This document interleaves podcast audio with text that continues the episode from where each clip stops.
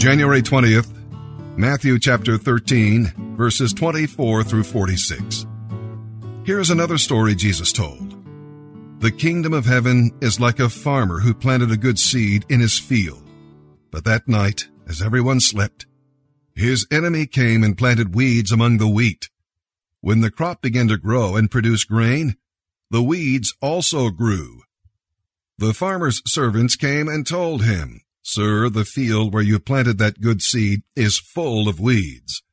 An enemy has done it, the farmer exclaimed. Shall we pull out the weeds? they asked. He replied, No, you'll hurt the wheat if you do. Let both grow together until the harvest. Then I will tell the harvesters to sort out the weeds and burn them and to put the wheat in the barn. Here is another illustration Jesus used. The kingdom of heaven is like a mustard seed planted in a field. It is the smallest of all seeds, but it becomes the largest of garden plants and grows into a tree where birds can come and find shelter in its branches. Jesus also used this illustration. The kingdom of heaven is like yeast used by a woman making bread.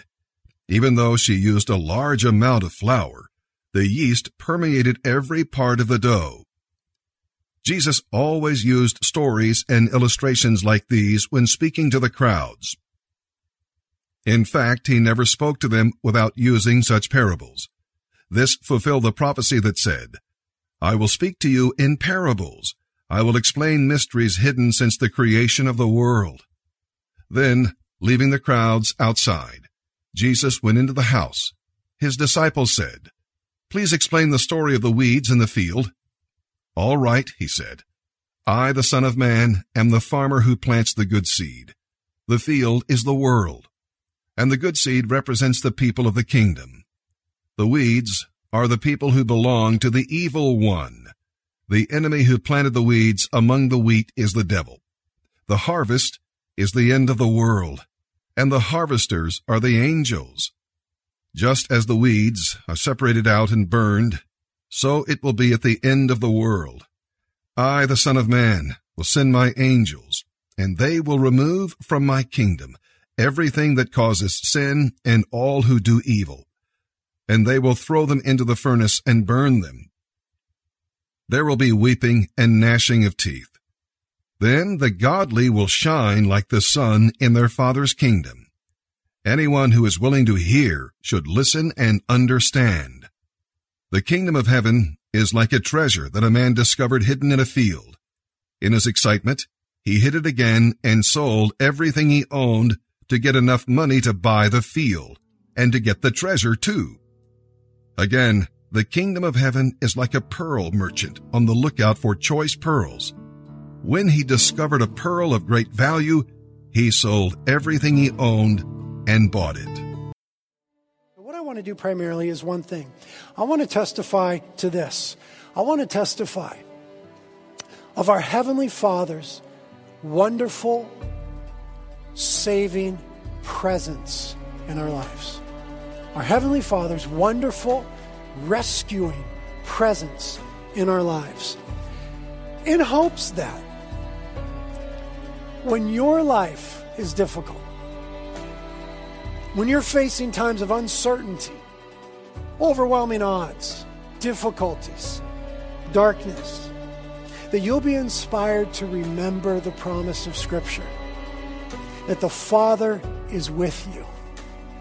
And in those times, that would be for you, as it has been for my family and I, enough to know that your Father who loves you is with you and he sustains and holds you in the darkest hours of your time here on earth. When life hurts, when things are messy and seem out of control, when all is unfair, unkind, and seems to be ending badly, what is the issue? And what does it mean to not be afraid? That's ludicrous. What does it mean to not be afraid? And what does it mean to fear God in those times? Jesus explains, verse 29 Are not two sparrows sold for a cent? And yet, not one of them will fall to the ground apart from your Father. Therefore, do not fear. He doesn't say that a sparrow will never fall. He says the sparrows will fall. Christ and Scripture are very, very forthright. Bad things happen, even to innocent little birds. Bad things happen. Tragic, unfair, senseless things happen in this world and in our lives. That's just the way it is. What he's saying is, they do not happen apart from your Father who is in heaven. Bad things happen, but they do not happen apart from your Father. God is never absent from the equation. As the NIV puts that phrase, sparrow will not fall outside of your Father's care. Bad things happen, but it never means that your Heavenly Father doesn't care. Jesus says, don't, don't be afraid of what can kill you. Cancer is not the thing to fear. Fear God.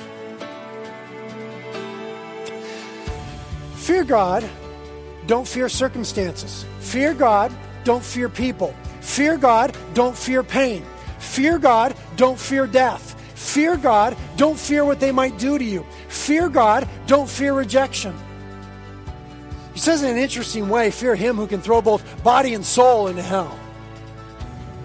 Kind of strong language. In the New Living Translation, it says, Don't be afraid of those who want to kill your body. They can't touch your soul. Fear only God. The idea being, He's the one who's greater, exemplified by the phrase, who can destroy both soul and body in hell. People can only do so much to you, but God is far greater. He holds eternity in His hands. He's getting at, He's trying to make the disciples think about the things of eternity. Don't be overwhelmed by the mere temporal circumstances, as bad as they are. I want you to think about eternal things and let it bring you to the fear of God. This is what it means to fear God. To fear God is to revere, respect, honor, extol, and trust Him enough to believe by faith that He is good, sovereign, and present when life is hard, cruel, and out of control. That's what it means to fear God. And then to honor Him in that way. You see, life is always going to present things that will incite fear, right? Illness, impending death, rejection, financial hardships, failure, loneliness, abandonment, the unknown, loss of control. And when these things happen, we have a choice to either fear God or fear everything else. And to fear God at the very minimum means to trust Him. Everything around you is saying He can't be trusted. Faith in the face of pain is this trusting God's goodness despite any apparent evidence against it. Jesus moves us to this logic. The reason that we don't have to be afraid is nothing hard happens apart from our Father's care. So we, we can't accuse God anymore of not caring. Jesus said that's not true. He always cares, He's always present. And His presence proves that He cares, and it soothes our fears. Even though I walk through the valley of the shadow of death, I will fear no evil. Why? For thou art with me. It's the only answer to that question. I'm in the valley of shadow of death. I won't fear evil. Why? For thou art with me.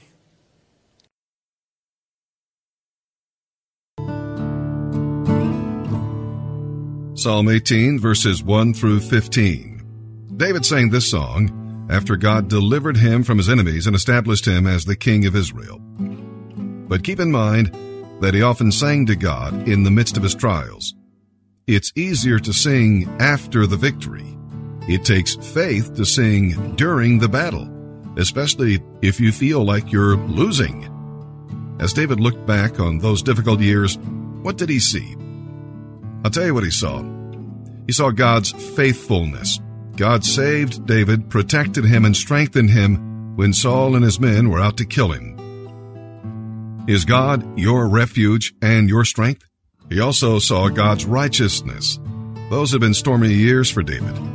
Yet God rescued him and upheld his dedicated servant. David had obeyed God's word and accomplished God's will, so God rewarded him. When the storms come, remember that God is greater than the storms and will help you to see the rainbow. Psalm 18, verses 1 through 15. For the choir director of Psalm of David, the servant of the Lord, he sang this song to the Lord on the day the Lord rescued him from all his enemies and from Saul. I love you, Lord. You are my strength.